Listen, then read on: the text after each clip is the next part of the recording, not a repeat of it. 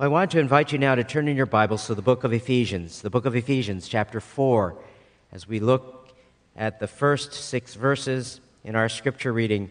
The Apostle Paul writes to the Ephesian church about their walk, their walk with Christ, with a special emphasis on the unity of the body. What is the characteristic of our relationship with the Lord Jesus? And is it consistent with what we profess? Because so much is seen before heard. Either will affirm your testimony the things that you say, or it will discredit your testimony in how we carry our attitude as we walk with the Lord. Ephesians chapter 4, verses 1 through 6, the Apostle Paul writes Therefore, I, the prisoner of the Lord, implore you to walk in a manner worthy of the calling with which you have been called, with all humility and gentleness, with patience, showing tolerance for one another in love, being diligent to preserve the unity of the Spirit in the bond of peace. There is one body and one Spirit, just as also you were called to one hope of your calling, one Lord, one faith, one baptism, one God and Father of all, who is over all and through all and in all. Let's bow together in a word of prayer. O God of heaven, we give you thanks. For your word endures forever. And we pray, Father, once again that you would open the eyes of our heart, that we might see great and mighty things from thy precious word. In Jesus' most precious name, amen. Writer and NPR National Public Radio commentator Heather King She's a recovering alcoholic who has come to faith in the Lord Jesus Christ. And she reflected on her initial experience with the church in an article that was written a few years ago.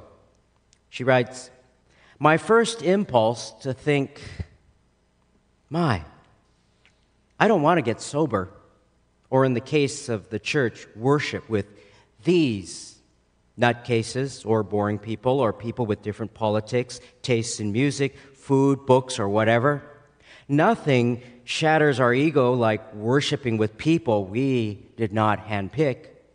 The humiliation of discovering that we are thrown in with extremely unpromising people, people who are broken, misguided, wishy washy, out for themselves, people who are us. But we don't come to church to be with people who are like us, she writes, in the way we want them to be. We come because we have staked our souls on the fact that Christ is the way, the truth, and the life. And the church is the best place, the only place to be while we all struggle to figure out what that means. We come because we'd be hard pressed to say which is the bigger of the two scandals of God that He loves us or that He loves everyone else. Unquote. That so characterizes so many inner thoughts sometimes that some people have. The temptation is to desire to go to a church where everyone is like us, everyone agrees in the taste of music, the taste of food, the culture, the political views, the educational background, or the sports. The temptation is to want to hang out with only those that are like us, who are most like us, who like everything that we like. The temptation is to be in the same small group Bible study or be in the same ministry or invite people over to our home or similar to us who look like us and get along with us. After all, that is safe. In fact, the safest place some people feel is to be all by ourselves. Anything but to be with those nutcases, as Heather might write. We may not verbalize it, but there's a reason why people who are strangers are called strangers. It's because sometimes they're strange. Maybe your feeling would be like Heather King, who would rather handpick Pick and choose who would be in the church, usher out the door, those who would be different, those who don't look like you or make you feel uncomfortable, those who would look at things differently or whatnot. It's a good thing that God doesn't allow us to pick. It's a good thing that He picks. Do you know what kind of people make up the church of God? The Apostle Paul tells the church at Corinth in 1 Corinthians, he tells them in chapter 1, verse 26. He says to the church at Corinth, For consider your calling, brethren, that there were not many wise, according to the flesh, not many mighty, not many noble. But God has chosen the foolish things of the world to shame the wise. And God has chosen the weak things of the world to shame the strong, which are, and the base things of the world and the despised God has chosen, the things that are not, so that he may nullify the things that are, so that no man may boast before God. The church is filled with people who are unwise, people who are weak, people who are foolish, people who are not the rich and famous, people that the world would generally despise, Paul says. Why? So that there's no pride. So that there's no pride.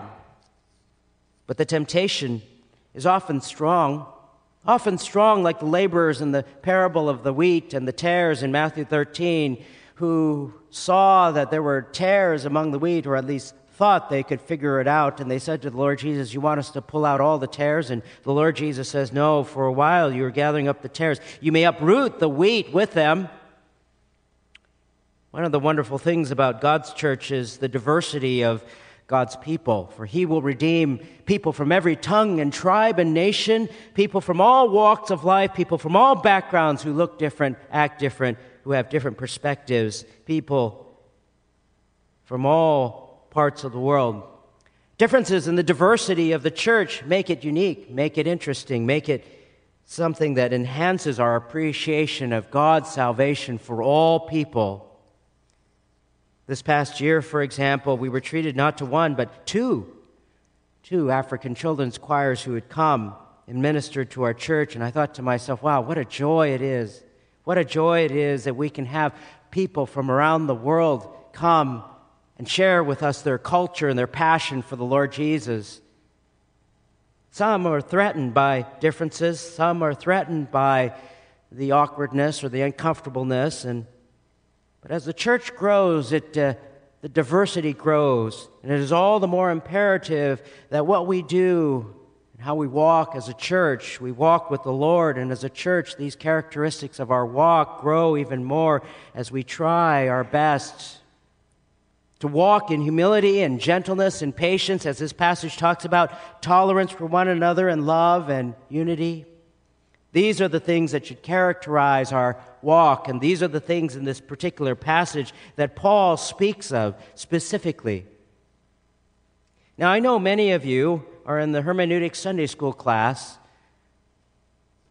in the morning. And this passage is a good one for a slight sidebar here, a good one to make note of how we interpret Scripture. And as we look at this particular passage in verses 1 through 6, when you're studying the Bible, again, as a sidebar type of a thing, I want to point out that when you're trying to study a portion of Scripture and you're fi- trying to find out what the main point of a particular passage is, in a particular passage such as this, which would be called a didactic or a teaching or a instructional passage, there's something that you look for in particular. Again, this is a particular type of genre as opposed to a prophetic passage or a parable or a narrative or something like poetry. When you're looking at a teaching passage, which you find most often in the epistles of Paul or Peter or John in the epistles, you're looking for the main verb.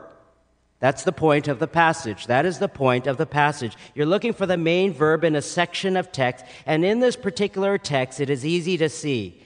As we look at the number of verses that are here, it says, Therefore, I, the prisoner of the Lord, implore you to walk in a manner worthy of the calling which you have been called.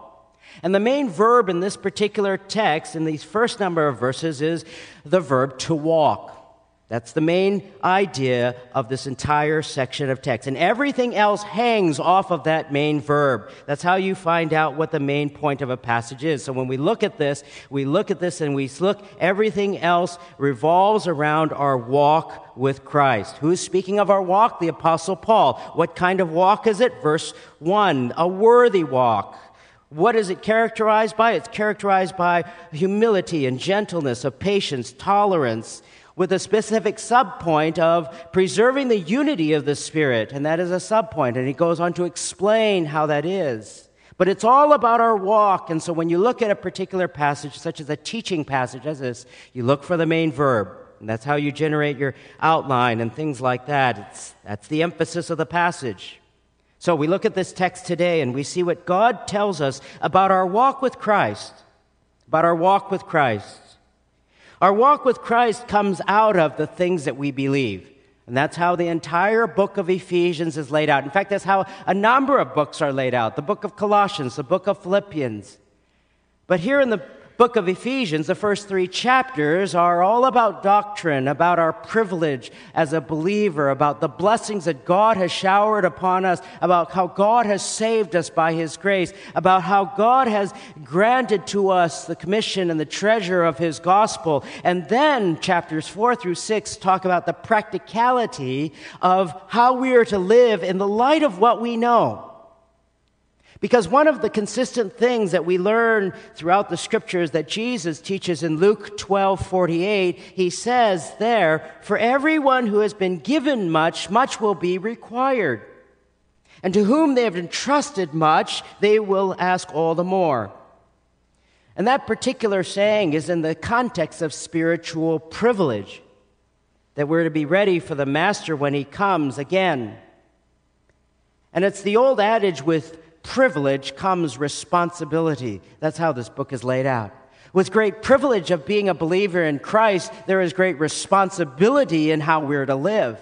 And that's how it is with many things. Some of you are starting to learn how to drive and you're getting your driver's license. With that privilege comes great responsibility of how not only you drive, but the insurance, the gas, the maintenance, all of those things, the care of a car. If you're a part of a sports team, you want to be a member of that team, you've got to go to the practices, you've got to work hard, you've got to be a team player, you've got to respect the coaches and the referees. There's responsibility if you want to have the privilege of playing on that team. The Lord has granted to us a beautiful facility, and with that privilege comes the responsibility. In fact, nearly every privilege carries with it the responsibility to some degree or another, and so too it is in the Christian life. We have the privilege of being called children of God. We've been adopted by God into His family. We have the privilege of having access to God, of prayer and being able to study His Word. And with all of those blessings and the knowledge of God, we have the responsibility to live in light of what we know. In Ephesians, Paul covers that in the first three chapters. What a privilege it is to be called the child of God, an ambassador of Him, to be redeemed by Him and here he focuses on our responsibility in verse 1. As Paul says, Therefore, I, the prisoner of the Lord, implore you to walk in a manner worthy of the calling with which you have been called. There's a tremendous responsibility to walk, to live in a way that is worthy of your calling. Call yourself a Christian? Then you have a responsibility to walk as one. Paul, he describes himself as a prisoner of the Lord. He describes himself as a prisoner of the Lord for doing what was right.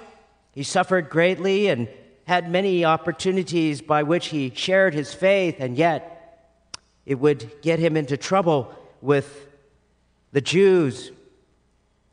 And yet he called himself a prisoner of the Lord.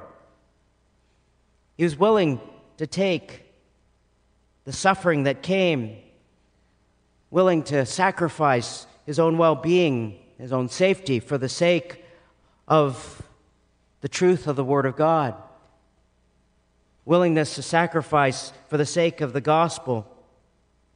And it reminded me of many Christians around the world who suffer for the sake of Christ, who have a much more difficult time than we do here. They're ostracized, they may lose their jobs, they may be disowned by their families, they may be imprisoned. Others, if they're found to be gathering for worship, even on a Sunday, they could be arrested. Paul saw himself as a prisoner of the Lord. And someday a day may be coming. A day may be coming in which you will be called to take a stand for Christ when your company or your employer or your neighbors or the law tells you something that is contrary to what the Word of God says that you must do, you too may be a prisoner. Not a victim of our society, but a prisoner of the Lord. And he calls us to implore, he implores us to walk in that manner worthy of our calling. That word worthy means the balancing of the scales. In other words, to walk a worthy life is to walk a life that is consistent with our Christian profession. Because you see, hypocrisy is so easy to spot, isn't it? It's so easy to spot, especially when it's in someone else. We see how other people are so inconsistent. They say this, and yet they act like that. It's most difficult to see. We're often blind to ourselves. So don't judge too quickly. But what is the nature of our worthy walk? For this walk is to be consistent. The nature of it, there are five characteristics here, five characteristics of a person whose testimony is consistent with their calling. And the first here is with humility with humility, with all humility, verse 2. The characteristic of humility, it's a word that literally means to think or judge with lowliness, to think or judge with lowliness. Particularly in the church at Ephesus, a humble Jew wouldn't look at a Gentile and think that they are better than them in any way. You see, John Wesley noted in neither the Greeks, neither the Romans nor the Greeks had a word for humility. They didn't even have a word for humility because in the Greco Roman world, to be humble was to be considered slave like, to be slave like, to have this attitude of servitude. They didn't want that. They didn't want to have a humble attitude. That's to think like a slave. What was admired among the Romans was to be what was known as great soul great soul, to be self sufficient, to be proud and egotistical, to be the Lord over others. That characteristic of humility was a despised quality of weakness and of cowardice. You're humble, you're a weak coward. In fact, during the early centuries of the of Christianity, pagan writers borrowed the term of humility and used it derogatorily, frequently of Christians, because to be humble was a pitiful weakness. Christ came, though, and his humility was shown in Philippians chapter 2. Christ came the omnipotent God, the one who is all powerful, who spoke and all things came into existence who came and condescended and limited himself to a human body and the frailty of a person bearing the sins and the suffering on the cross for us. Humility is the idea to judge oneself in lowliness as foreign to the world. Would we be like that? To imagine that when Christ was born, as we will be celebrating his birth in just a few weeks, uh, to celebrate his humility to come to earth. Can you imagine what it would be like if God called you to, to save that, that, that little anthill out there, perhaps, if there was one, and you were to shrink yourself into an ant man without the powers? Turn you into an ant, and there you were. You were to forage for your food, and you know, you have to cross that street where all the try, all the cars come by and dodge all of the tires. And then to walk across that patio where preschoolers will make it a game to stomp your little life out. And then to see this elderly person with pesticide wanting to spray you. And then you find your way into the church, following your buddies, finding your way into the kitchen counter where these women have no fear of using their palms to smash you and your friends and wash you into the sink, all to get a grain of sugar and walk all the way back out to your little anthill and save all the others. Sad. Would you say that's worth it? Or would you say, they are so not worth it? Yet Jesus, the God of the universe, humbled himself to live among undeserving people, people who are antagonistic and violent against God, died a brutal death to save you and I humbly. Our world exalts pride. Our world exalts the self sufficient, self independent self esteem of other of ourselves. One commentator writes, most of us will admit that we tend to be so self-oriented that we see many things first of all and sometimes only in relation to ourselves. But the person who has the word of Christ abiding in him richly, the one who saturates his mind with divine wisdom and truth asks, how does this affect God? How will it reflect on him? What does He want me to do with this problem or this blessing? How can I most please and honor Him in this? He tries to see everything through God's divine grid. The attitude is the basis and the mark of spiritual maturity. With David, the mature Christian can say, I have set the Lord continually before me because he is at my right hand. Unquote. Is that how you view life? That God is there. God is there in your car when you're driving. That God is there when you are frustrated with your employer. That God is there in your classroom watching. How does this reflect upon God? Humility, you see, is often outward focused, whereas pride has its focus inward. It was Satan's pride that brought about his fall when he began in Ezekiel 28 and Isaiah 14. I will, I will, I will. And so too, Adam and Eve were cast out of the garden when they began to think, I want, I want, I want. Humility, on the other hand, is a virtue that's commanded by God. Luke 18 tells us, For everyone who exalts himself shall be humbled but the one who humbles himself shall be exalted. Secondly, with gentleness. Gentleness is coupled with humility, and it means mild spirited or self controlled. It is the opposite of vindictiveness, it is the opposite of vengeance. The person who is gentle isn't a fighter, isn't pugnacious, isn't pugilistic. It doesn't mean that they are somehow weak or timid or a coward, but it does mean that that is under control. The word of gentleness was used of a wild animal that was tamed like a horse that had to be broken. And that horse retained all of its power, all of its strength, but it was now under the bridle of the rider's command. That is to be the Christian as well, that gentleness. Numbers 12 tells us of the most humble person who ever lived. Moses, very humble, more than any man who was on the face of the earth, lived at that time, I meant. Yet it was he who confronted Pharaoh. It was he who was chosen by God to lead millions of people out of the land of Egypt. A gentle person, one who's not threatening, one who's not feared, one who promotes the safety and security. How do people view you? Do they view you and would they say, this person this person is a, is a gentle person. They're approachable, they're not threatening. Gentleness and humility. And thirdly, with patience. Patience, verse 2. Literally, it means long tempered, sometimes translated long suffering. Person who is patient endures. Whether times are good or times are negative, they are times when that patient person will sustain a godly, patient attitude and they're faithful to God in their patience.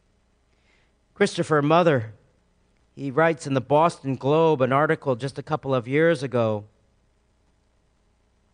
that claims that our quote demand for instant results is seeping into every corner of our lives.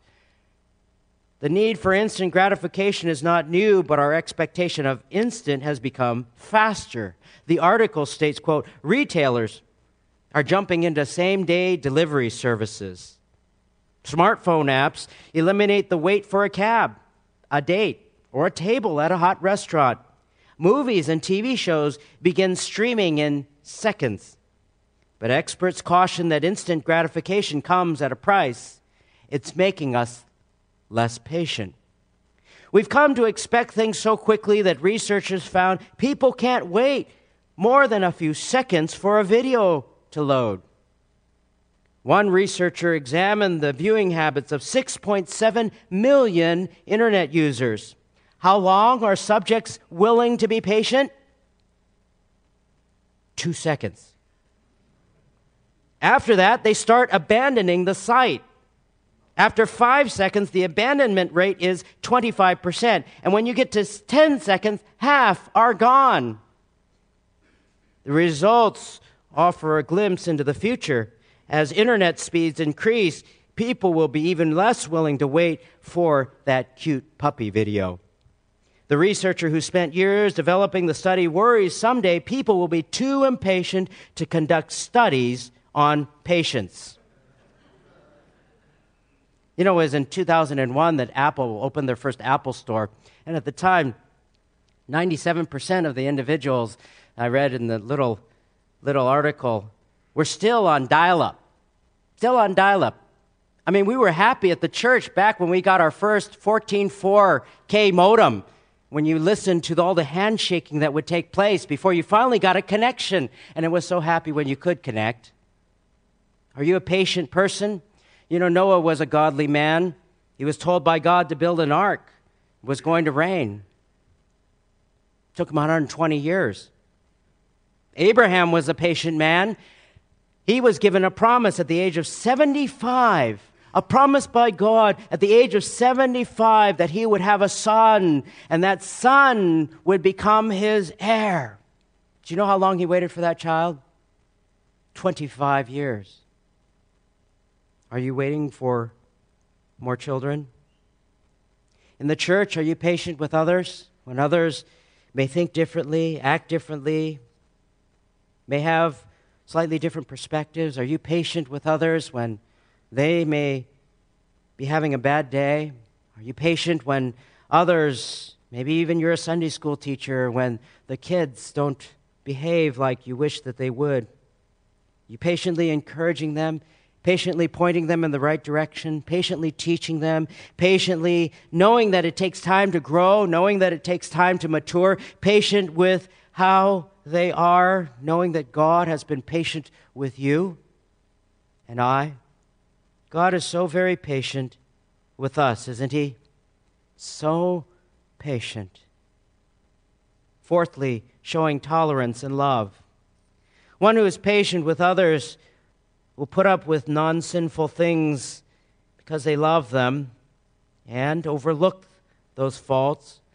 It's not tolerance for sin that we're talking about. It's not tolerance for false teaching, but it's a tolerance for how people are. People need patience and tolerance. It is out of that agape love that unconditional, self sacrificial love, that love that we are called to express to one another, that we bear up against the things that might come underneath our skin. Parents, especially, put up so very much when they raise us as children over the years, and those of you who are parents are knowing what it is to put up and patience and tolerance, and you overlook some things and you address other things. But because we are sinners, there will always be, there will always be people who are difficult to love. Maybe they're relatives or coworkers. Maybe they are people who are family members that rub us the wrong way, but especially in the church. A church that is diverse, a church that grows, it is oftentimes not pleasant, sometimes some folks, but we are called to love. You know, the holidays are coming up. And oftentimes you have these work parties, maybe you have family gatherings, maybe you'll see some family and relatives that you haven't seen for a very long time. maybe a weekend getaway. Maybe some of these family members, after a while, they just get underneath your skin. They have their issues, they have their outbursts, they have their pride, they have their critical attitudes, they have their bossiness, they have their idiosyncrasies, and so do you. They push your buttons and rub you the wrong way, while you, unbeknownst to you, you do the same thing to them. Do you have people like that in your life? Coworkers that you'd rather not sit at the same table with, but instead of shunning or shunning them and succumbing to all of the negative thoughts you may have, how about tolerating them in love? Showing patience with them because there is a reason why people are the way they are, and many times we don't know why they are the way they are. Maybe they have been hurt way in the past and they have a tendency to hurt others because hurt people often hurt people. Maybe they feel others look down on them and so they feel the need to prop themselves up by the things that they say. Maybe they simply don't know the Lord Jesus, and so they're simply blinded by their own sin without the power of God to help them. But whatever their issues are, we think to ourselves, we too have issues, and we too would be in the same shoes as they would be if it were not by God's grace, lost. So we're to be humble and patient, and we're to be forbearing tolerant, and lastly, to walk with unity as one body under God. For verse 3 says, being diligent to preserve the unity of the Spirit and the bond of peace. The idea of being diligent is to make haste. We're to be eager. That's the idea here. To be eager to strive for unity. To be eager for that. And you know, in the early church, it was so very difficult at first.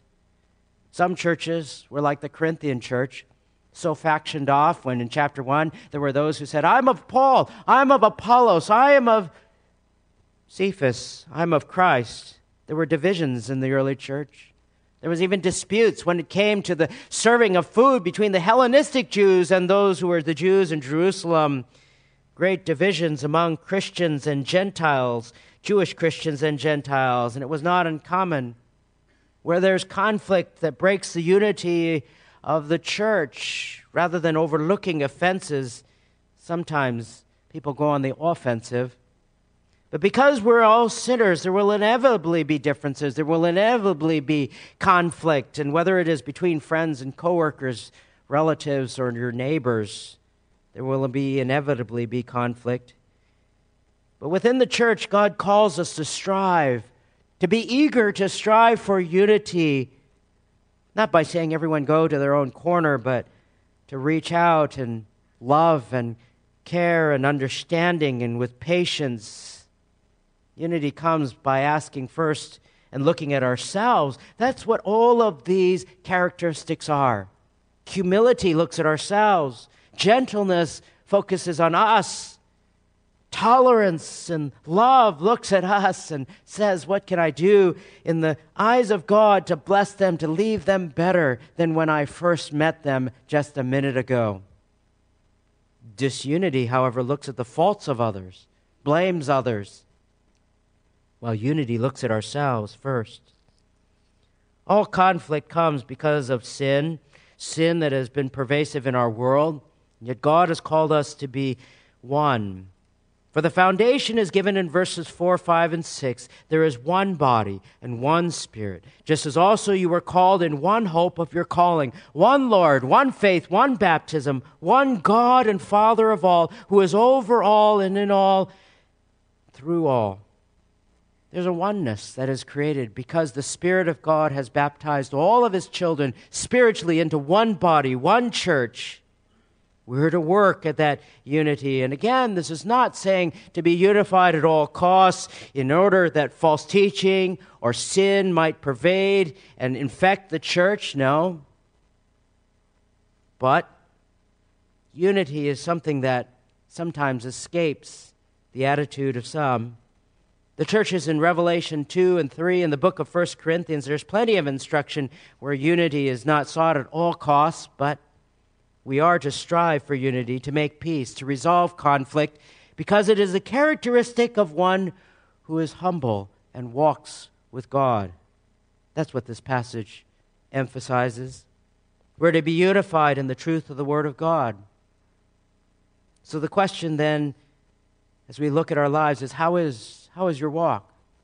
How is your walk with God? When others see you, would it be characterized by an approachable gentleness, by a, a patience with others, by tolerance despite their idiosyncrasies, by a humility and by being diligent to seek after that unity? Taylor University is a Christian college. There's a story of them. They're located in Indiana, and years ago, long before we had all of this exchange with international students, they were very pleased to learn that there was an African student whose name was Sam who was going to come and enroll in their school. He was a bright young man. He had great promise, and the school felt very honored to have him. And when he arrived on campus, the president of the university took him around on a tour and showed him all of the dorms, showed him the campus, and when the tour was over, the president said to Sam, asked him where he would like to live. The young man replied, quote, If there's a room that no one wants, give that room to me. The president turned away, and because over the years he had welcomed, welcomed thousands of students in, I'm sure he had shown this tour to thousands of Christian men and women. Not one had ever said such a thing. If there's a room that no one wants, give that room to me. That's the kind of meekness Jesus speaks of.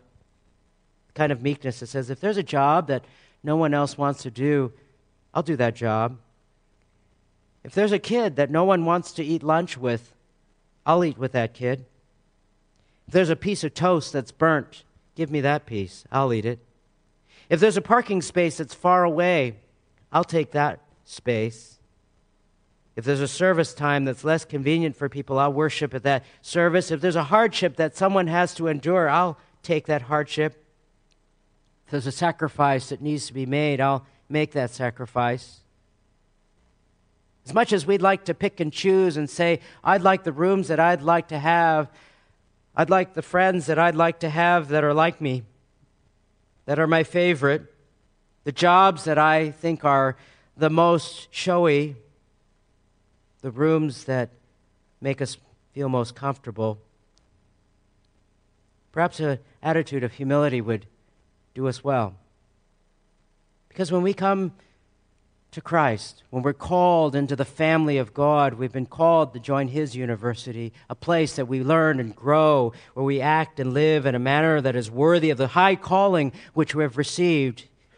We're merely orphans and outcasts, people living a backwards life, who, in the privilege of being called into His kingdom, we are to be people who have a humble and patient attitude, tolerant of others, bringing unity rather than division that is the characteristic of a life that is worthy of the calling which we have received. Let's pray. Father in heaven, I give you thanks. Father, may we look at ourselves and see ourselves in the light of your word as sinners saved by grace as unworthy of the calling which we have received, and yet you have called us and blessed us with every spiritual blessing in the heavenly realms, that we might live like your Son, to be more like him. I pray that we would be. In Jesus' name, amen.